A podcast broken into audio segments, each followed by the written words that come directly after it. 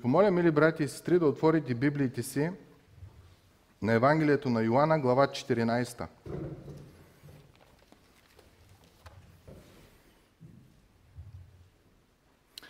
Глава 13, 14, 15 и 16, както миналия път казахме, всичко се случва в една вечер.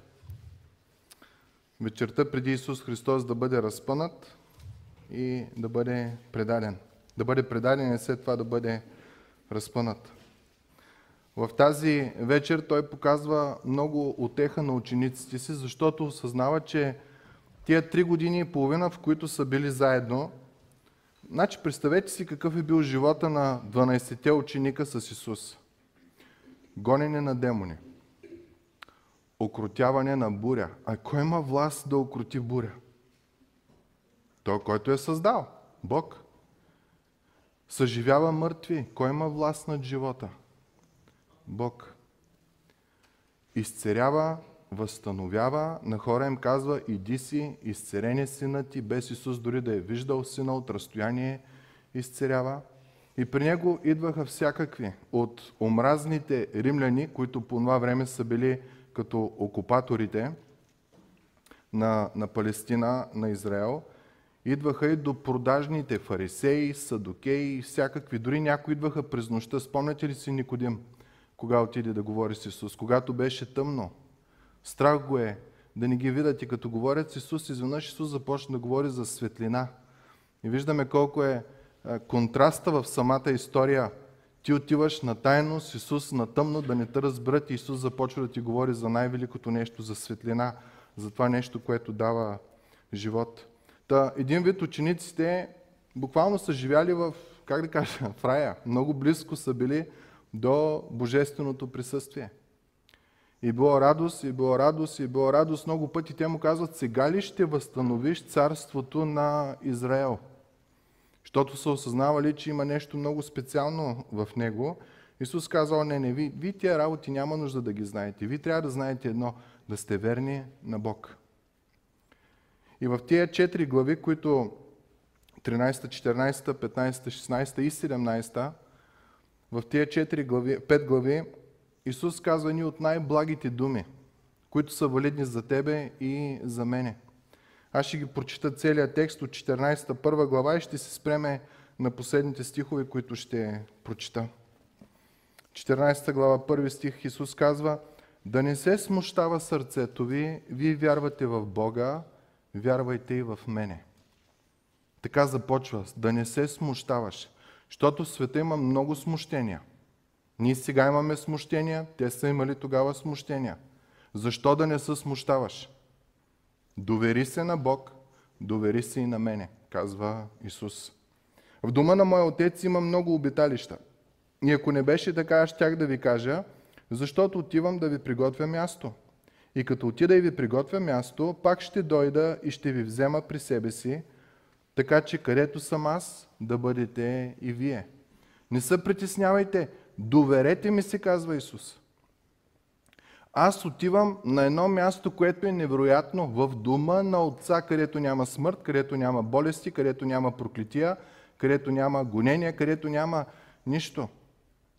И като отида там, аз няма да отида да се скрия, аз отивам да ви приготвя място и ще се върна и ще ви заведа на това място. И дори им казва, и вие знаете къде отивам и пътя знаете. И разбира се, някой от учениците казва, ама Господи, нито знаем къде отиваш, нито пътя.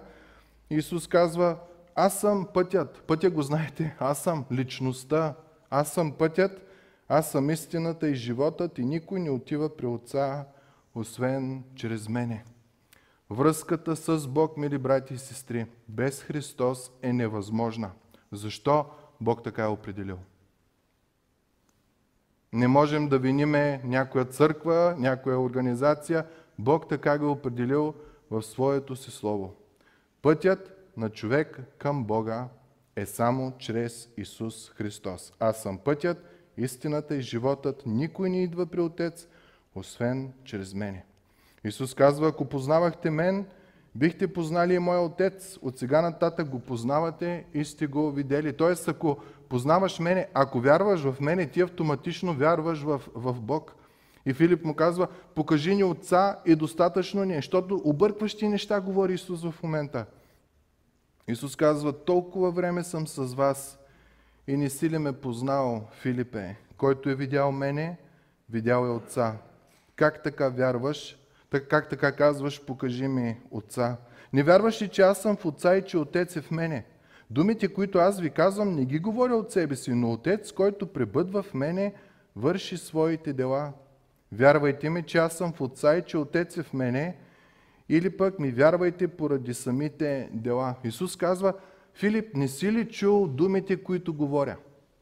И ако прочетете Евангелията, ще видите хората, като слушаха какво говори, правиха две неща. Първо, че говори с власт. Когато говори, ти чуваш, ти се подчиняваш, отвътре ти идва това нещо. Когато каже на зъл демон да излезе, оня бяга. Когато казва на болест да изчезне, тя изчезва. Когато казва на бурята да отихне, тя отихва и текста ни казва, че морето не става по-малко бурно, нали, като спре вятъра и водата още си върви. Казва, че като огледало е станала водата. Такава власт има той. Не само да намали проблемите и бурите в живота ти, ами да ги спре, да ги унищожи.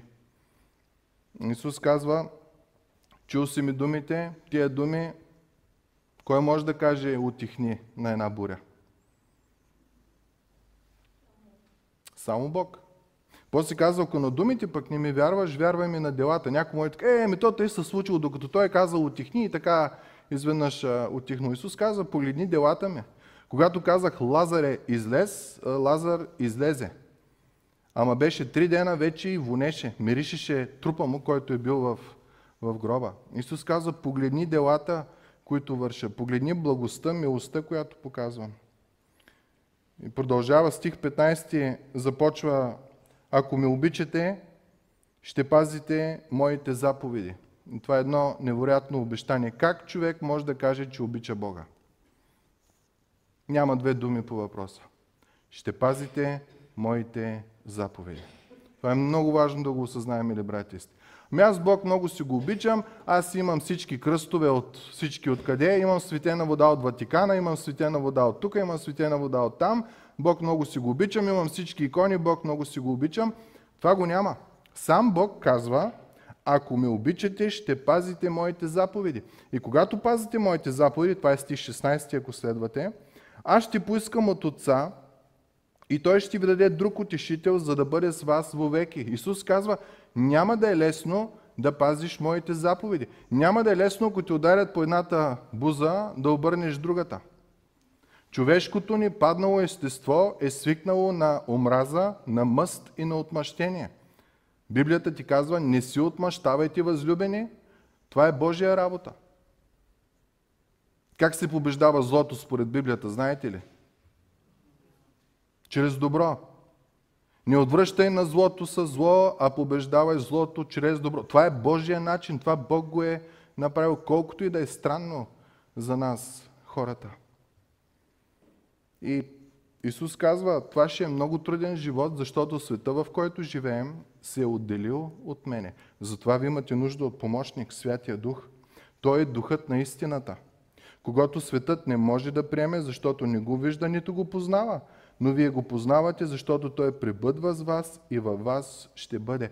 В нас, които сме повярвали, че Исус Христос е Божи Син, покаяли сме за греховете си, поискали сме прошка. Той верен и праведен да ни прости и да ни очисти и да даде ново сърце, нов дух – да станем ново създание. Исус казва, за тия хора в тях живее духът на истината. Тия хора не можеш ги излага относно истината за спасението на света. Не можеш. Защо? Защото самата истина, духът на истината пребъдва в тях. Исус продължава с невероятните обещания. Няма да ви оставя сираци, ще дойда при вас. Още малко и светът вече няма да ме вижда, а вие ме виждате. Това е момента, в който ще бъде разпънат, след това възнесен. И казва, понеже аз живея и вие ще живеете. И те тук се мислят за този живот, който сега го живеем, където ти окапва косата, където почват ни шкафове тук да излизат и няма прибиране, където има трудности, болести и такива неща, обаче Исус говори за друг живот. Исус говори за животът, който е неунищожим, казва Библията. И това е живота, който Исус живее след Възкресение Христово. Ама затова на Велик ден заповядайте. Исус казва, понеже аз живея и вие ще живеете. Същия живот ще има и във вас. В онзи ден казва, ще познаете, че аз съм своя отец и вие в мене и аз във вас. Обърнете внимание, аз съм в отец, вие сте в мене и аз съм във вас, което означава, че вие ще сте в отец едновременно. Ние имаме привилегията тук на земята да бъдем в Божието присъствие. Въпреки греховете, въпреки трудности, въпреки борбите, които водим. Когато отидем там, ще сме в Неговото пълно присъствие в радост. Библията казва, ще го видим такъв, какъвто е. И отново Исус повтаря да не забравим, който има моите заповеди и ги пази, той ме обича. А който ме обича, ще бъде възлюбен от моя отец и аз ще го възлюбя и ще му се явя лично. Значи тук обърнете внимание на, на градацията, която Исус казва. Ако ме обичате и пазите моите заповеди, ще ви дам Святия Дух. Той ще ви даде силата да живеете. След това казва, ако ме обичате и пазите моите заповеди, ще бъдете възлюбени от моя Отец и аз ще ви се явя лично. Тоест, когато ти обичаш Бог и начина по който го показваше, като пазиш Неговите заповеди, а те не са трудни, казва Словото, когато ги пазиш, тогава започва да идва насладата от живота. Осъзнаваш, че не си сам. Божия святи дух е в тебе. Изведнъж в трудни ситуации, може би най-простия пример, в трудни ситуации, когато трябва да говориш за вярата, която вярваш, идват такива думи, които ти не можеш и на Изус да ги научиш. Не можеш да си ги напишеш предварително. Аз ще ви дам един пример. 2011 или 2012 година, по времето на едно от правителствата, така служебните, ми звъннаха в понеделник и казаха, че а, директора на музея, заедно с заместник министра на културата, иска да дойдат в нашата църква. И ако можем да се срещнем, защото била жената на посещение там и каква е тази сграда и дошла до тук и ме извикаха. И през целия път аз си казвам, ето тя е от комунистите, а, тя не обича църквата, кой, ся, кой знае сега какви заедливи въпроси ще има. И от а, Тонзус, където живяхме тогава, до тук, аз се помпих какви умни, невероятни разговори щяхме да имаме относно защита на вярата, защита на църквата и такива неща. И дойдохме тук, дойдоха от охраната, провериха дали църквата е безопасна, излязаха навънка, след това дойде тя, заедно с тогавашния директор на, на музея. И първият въпрос, който тя ми зададе, беше защо си баптист? Аз бях като гръмнат. Никога не очаквах такъв въпрос. И зададен с интерес, с любов. Господ позволи да имаме над 3 часа разговор за Бога. А аз бях тук дошъл до вратата, може би и вътре, с копия, с щитове, с мечове, да защитавам вярата. И тези думи аз ви казвам със сигурност, които ги говорихме, аз изобщо не бях подготвен, нито пък исках да говоря в тая тема.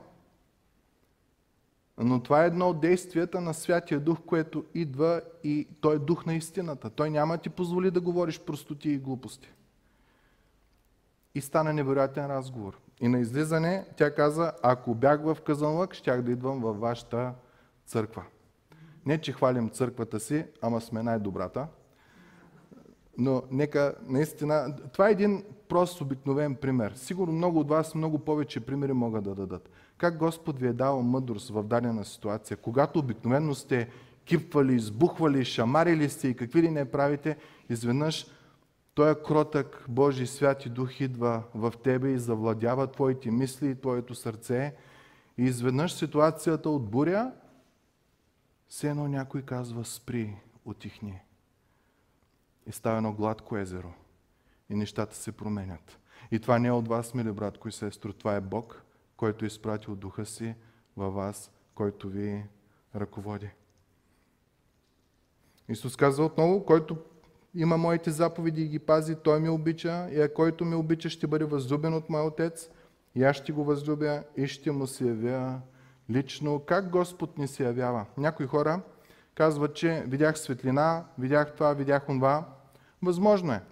Библията обаче казва, че понякога и дявола се явява като светлина, като светъл ангел, като целта му е да обърка човека. Разбирате ли? Така че, а, според Словото, сега ще изследваме какво означава да видиш Бога. Какво означава да имаш опитност с Бога. Няма да говорим за това кой какво видял и такива неща. Това е много субективно. Нали? Не може да докажеш наистина, че е било Бог. Но Исус тук дава някои направления. Едно от тях е, ако пазиш заповедите ми и ме обичаш, т.е. ако ме обичаш, ще пазиш заповедите ми, Отец ми ще те възлюби, аз ще те възлюбя и аз ще ти се явя лично. И въпросът, който се задаваме е как става това нещо. Може би най-обикновеният момент, в който това нещо става е когато четеме Словото. Пробвали ли сте някога, когато сте чели Библията? Между другото, аз ви помолих преди една седмица да, да бъдете по-смели, да започнете да четете Библията поне една седмица всеки ден.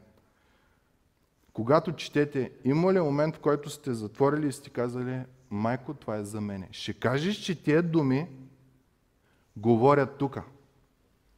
Ще кажеш, че това слово е живо слово. И, и не предните, а точно тия за ситуацията, в която се намираш, което означава, че това слово не само е живо, понеже говори, ами това е слово, което е характерно за времето, в което живееш, в ситуацията, в която се намираш. Когато сме на църква и, и слушаме някой да проповядва, колко пъти сме си зали и си казваме, абе, той откъде знае тия работи? Или защо този начин се говоря с това нещо, си задавах въпроса, имах тия неща. Това е Божието Слово, това е да имаш връзка с Бога, да може, когато Той говори, ти да приемаш тези неща като истини. И ако не сте пробвали, между другото, да четете Словото, няма как Той да ви говори. Няма как. Той иска чрез Словото си да ви говори. Другия начин, когато Господ говори е в молитва. Някой път сте се молили за нещо и, и получавате отговор, нали? И някой ваш приятел казва, а, то е случайност. Да, ама вие не сте будала. Вие такива неща не ги наричате случайност. Вие знаете, че има един жив Бог, който слуша. И начина по който ви се открива, че го има е като отговаря на вашата молитва. Може би един от най-сладките моменти в моя живот, когато виждам Божието присъствие, е когато благовествам, когато разказвам на човек, който е невярващ за Бога. Просто в някои случаи промяната става за един час пред тебе. Виждаш човек, който е стиснал юморци, който не пуска, който всички са виновни, само той е невинен и всички тия неща. И изведнъж от някъде идва нещо, което абсолютно го разоръжава. Но той казва, аз съм бил много грешен. И в такива случаи на мен ми идва да извикам. И аз извиквам вътрешно, защото виждам Бог как действа в този човек и че не са моите думи. Да, аз казвам това, което Библията ми казва да кажа, но промяната Бог я прави. Нали знаете, не зависи от той, който полива, който пикира, който обезпаразитява и тия работи, а от Бог, който прави да расте. Винаги може да умре домата или тия неща и да имаш перфектната грижа. На много хора съм говорил и ние същи думи за благовестие, но в някои случаи направо цъфва и връзва и плод дава и 30-кратен, и 50-кратен, и 100-кратен. Когато сме в нужда и сме в утеснение и молим Бог за мир, молим Бог за мъдрост, правили сте го това? Със сигурност няма как да не дойде мъдрост, няма как да не дойде мир. Божието Слово обещава, ако не ви достига мъдрост, молете се. Искайте от Бога и Той ще ви даде, без да ви се подиграва. Да каже, ей, простия най-накрая се съгласи да дойде за мъдрост. Бог няма така да окорява. Той е мил, Той е благ. Той спасява от ситуации, когато му се довериме. когато кажем, и това е може би най-трудната част, Господи, моя живот е Твой. Седни на волана на моята кола, на моя живот. Аз седна в пътническото място, Господи. Ти седни и ти управлявай на къде трябва да се ходи, какво трябва да се прави. Това е може би най-трудната част. Когато казваме вяра, думата означава доверие. Това е моментът до каква степен ти си готов да се довериш на Бог в твоя живот. Преди време имах среща с един човек, който ми казва, мене ме е страх да моля Бог да ми се открие, да ми говори, защото ме е страх, че ще ми отнеме всичко, което имам. Пък той си беше богаташ. Викам, добре, ама ако тия работи накрая ще вкарат това да... Каква ти е изгодата? Нали, песента я помните и какво от това, че си богат и че целият свят е твой? Пък не познаваш Господа. След време разбрах, че е повярвал. Във Варна е. И си говорихме преди, може би, месец. И му викам, помниш ли там, когато си изкара акъла, че Господ ще направи най-нещастния? Та вика, не се притеснил, умирам от радост в момента. Осъзнавам, че всичко, което имам е дар от Бога. Дори да дойдат трудни моменти, дори да дойдат тежки моменти, те са подарък от Бог. Бог ме държи в своите си ръце и като един баща знае кога не трябва да пипам, кога трябва да пипам, изцяло съм оставил живота си в неговите ръце. Та този човек има опитност с Бога. Друга опитност, която можем да, да споделим е вие наблюдавали ли сте, че откакто четете Словото, молите се, посещавате църква, общувате с брати и сестри, живота ви се променя? Изведнъж вашия живот започва да клони към една друга везна на любов, радост, мир, дълготърпение, прошка, себеобоздание. Радостта ви изведнъж става пълна и не зависи от това какво си получил, колко си взел или това, ами от други неща. Забелязвате ли тая промяна? Това е момента, когато Господ ви се явява. Исус казва, аз ще се ява, аз ще се открия на такъв човек. И следващия 22 стих е много интересен, защото в него виждаме човек с благородно сърце и благороден дух. Това е Юда, не Искариотски. Между другото, ако вие си казвате Юда, за да се покаже, че не сте Юда Искариотски, вашето име вече не е Юда, вашето име е Юда, скоба не е Искариотски. И така и той е познат вече 2000 години в църковната история. Ама, какво да прави човека? Но сърцето му е чисто. Вижте какъв прекрасен въпрос задава на, на Господа. Казва му следното. Господи, защо ще се явиш на нас, а не на света? Каква любов? Не само на мен да ми е хубаво, аз да имам мир, моите хора да са благословени, живи, здрави тия работи. Ами Господи, кога ще се явиш на, на света? И тук като казва свят, думата, която използва е интересна. Това включва и тия, които ги окупират в момента, Римската империя. Включва и тия гърците, които мислят евреите за прости. Нали, там са философите, там са еродираните. Та това е човек, който жадува целият свят да познае Господа. Въпросът, който трябва да се зададем е ти като Юда не искариотски ли си?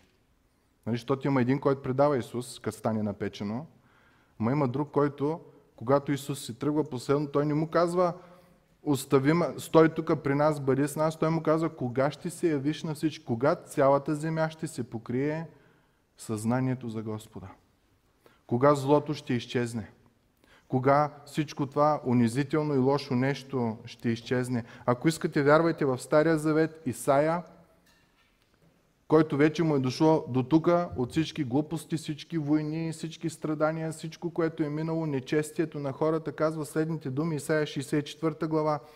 О, да би раздрал ти небето, да би слязал, да биха се стопили планините от присъствието ти, както когато огън изгаря храстите и огън прави водата да ври, за да стане името ти познато на противниците ти и да потреперят народите от присъствието ти. Юда казва, защо само на нас, Господи, тия думи? Защо, Господи, тия думи не са за целия свят? Защо няма да се явиш на целия свят? Вие жадувате ли за това? Исус да благослови вашите врагове. Исус да прости греховете на тия, които най-много мразите. Жадувате ли? Имате ли благородно сърце и благородна душа? И ако имате, чуйте отговора на Исус. Исус не го порицава, не му казва, това е само между нас. Исус казва, 23 стих, ако ме обича някой, ще пази учението ми.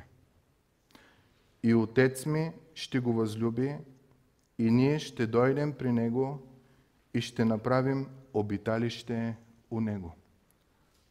Значи, обърнете внимание, въпросът е, защо само на нас ще се явяваш, защо не се явиш на целия свят? Отговора на Исус е, ще се явя на целия свят, но само на тези, които ме обичат и пазят учението ми.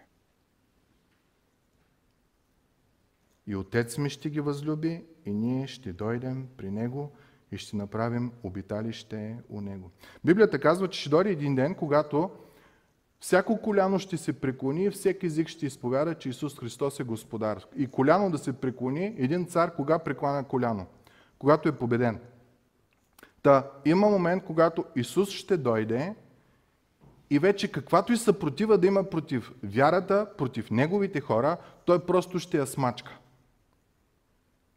Няма да изчака всичко да са покаи, всички да са радостни, като на манифестация да го да го изчакаме да дойде. Ще има врагове до края, но когато той дойде, така ще смачка всичко, че няма да ги унищожи, той ще унищожи злото, но ще даде на всеки шанса да преклони коляно пред него. Всяко коляно ще се преклони и всеки език ще изповяда, че Исус Христос е Господ за славата на Бог Отец. Много интересна фраза. Исус казва, ако ме обича някой, ще пази учението и Отец ми ще го възлюби. Това е глагол. Бог ще те възлюби. И като е глагол, то е действие. Какво е действието, което Бог прави, когато възлюбва някой? Начина по който Бог се открива на хората е като показва любов, но към тия, които обичат сина и следват неговите заповеди. Ще ви дам един пример. Повечето от вас имате деца. Когато детето е добро, кефливи, да си го гушкате, да си го галите, да, да го глезете, да, да се разливате за него. Всички благословения, които имате, ама сте готови, ако може да се разпорите и да му ги изсипите върху него. Да, ама това са много рядки случаи, защото в повечето случаи децата са кълпазани. Не слушат, не се подчиняват. Не, че ги мразите, но отвътре някак си ви се къса сърцето да му дадете от имането си.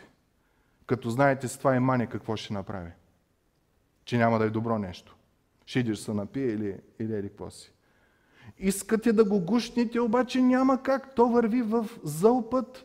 Той към вас се е озлобил и към другите се е озлобил. Какво правите в такива моменти? Скърбите. Другите знаете ли какво правят?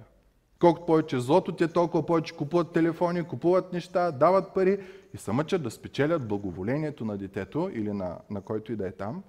И в повечето случаи другия си мисли, мале, каква шматка, аз мога да правя каквото си искам, пък той ще ми прави тия неща. Правилното, което трябва да правите, мили брати и сестри, е да скърбите. Да скърбите, защото когато скърбите, вие започвате да се молите за благословението на тия хора. Но в скърбението си, вие жадувате. Вие жадувате да служите на Господа.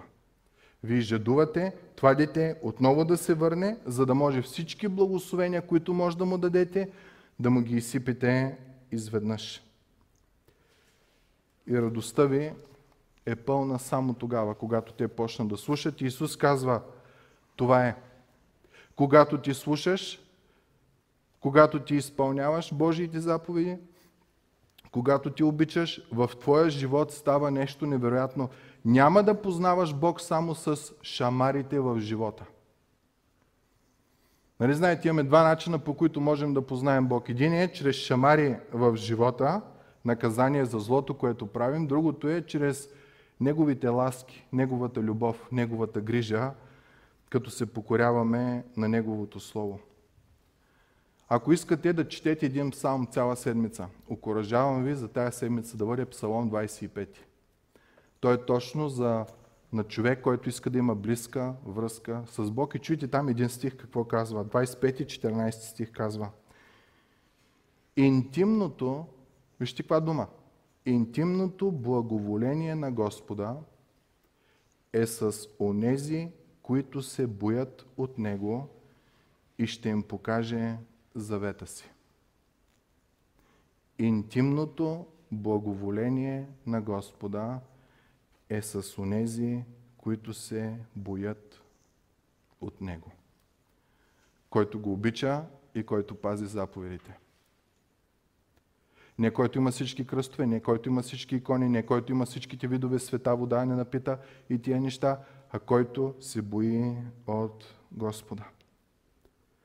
Много често въпросът, който задаваме е каква е Божията воля за мене, за моя живот конкретно, какво иска Бог да правя.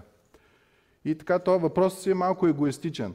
На мене какво ми? Какво трябва да има? Какво трябва да стане с мене? Библията този въпрос, между другото, не го засяга. Въпросът, който Библията засяга е ти извършваш ли Божията воля? Точка. Коя е Божията воля? Да се въздържате от блудство. Коя е Божията воля? Да се обичате един друг, както възлюбих аз вас. Коя е Божията воля? Да има плод на духа, благо, смилост, скрото, смирение, себеобоздание и тия неща.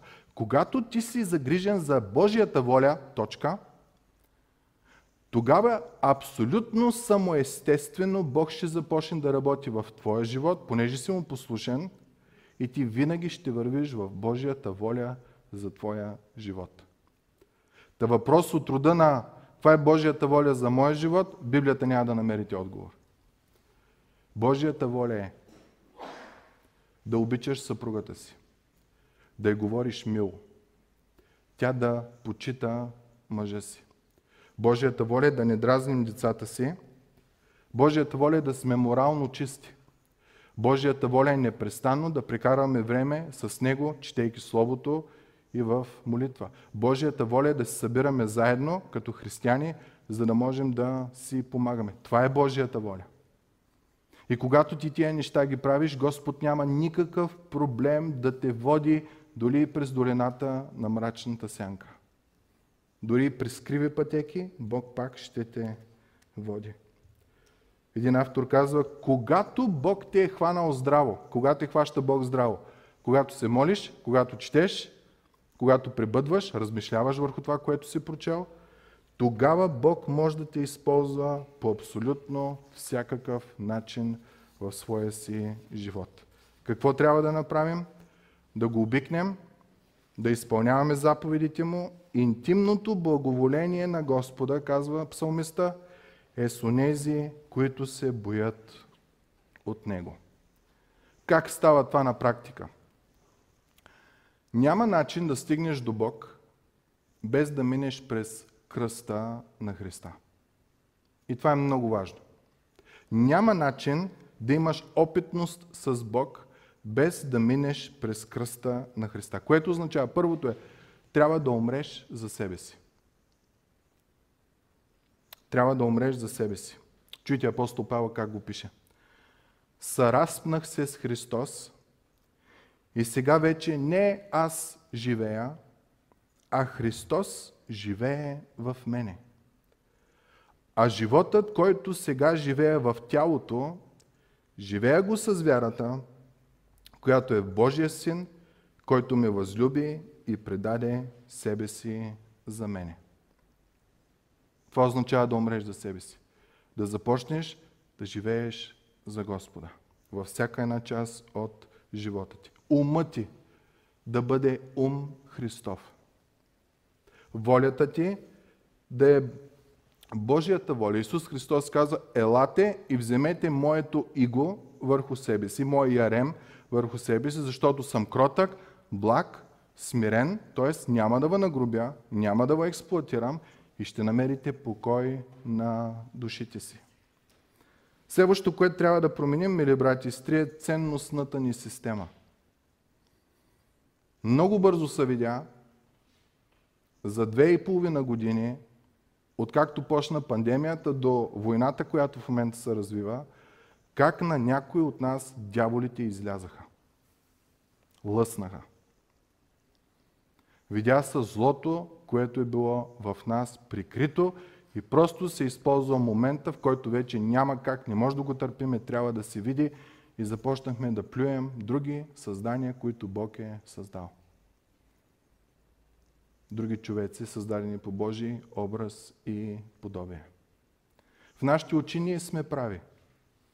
Ами Бог, който е създал и тебе, и мене, и Него, който плюем, как се чувства, мислите? Абе, човек, абе, аз съм ти показал милост, бе. За всеки грях, който си направил, си заслужавал да те смачкам. Аз съм ти простил греха, издигнал съм те, дал съм ти святия дух, дал съм ти благодата. Къде си тръгнал да плюеш той, пък ти преди време беше същия като него. Него ще каже, да, аз не съм убивал. Библията казва, че дори да кажеш лоша дума към някой, да го нагробиш, в Божите очи е лъжа. Спомните ли Исус какво казва? Писано е не убивай, но аз ви казвам, че ако каже някой на другия глупако, това е равносилно на убийството. Писано е не прелюбодействай, но аз ви казвам, ако погледне някой жена и я пожелае, той прелюбодейства. Стандарта на праведност на Бог не е твоя и моя. Не е на държавата България, не е на държавата Швейцария, Америка, Русия или Китай. Стандарта е Божий на то, който е създал абсолютно всичко. Да не вземем да се омажем. Ние трябва да умреме за старото си аз и да живеем новото с Божията сила, в Божия дух, с който е духът на истината. Умираме за себе си, ума ни става ум Христов, волята ни става Божията воля и ценностната система ни се променя. Павел описва това последния начин – затова, понеже сме изкупени, простени, от сега нататък никого не познаваме по плът.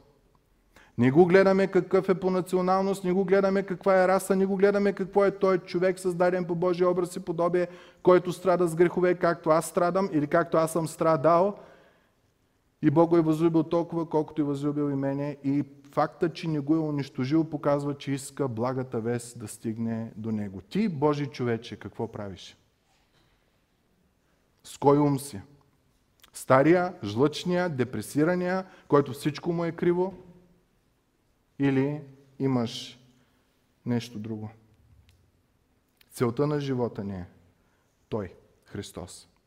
И Той трябва да даде смисъл на живота ни. И тази сутрин ви призовавам наистина, мили брати и сестри, да възлюбим Господа. И начина по който го правиме, като пазим Неговите заповеди. Те не са трудни, защото не сме сами, Святия Дух идва да ни помогне. Някой казва, ами аз нямам Святия Дух и не съм повярвал. Окей, няма проблем. Имаше нужда да ти бъде простено. Усетил ли си греха в тебе? Четеш ли Словото и то да те изобличава и да си кажеш, майко мил, аз трябва да се новородя. Аз не мога да се оправя така.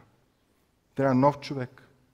И Библията казва, това за човека е невъзможно, за Бог е възможно.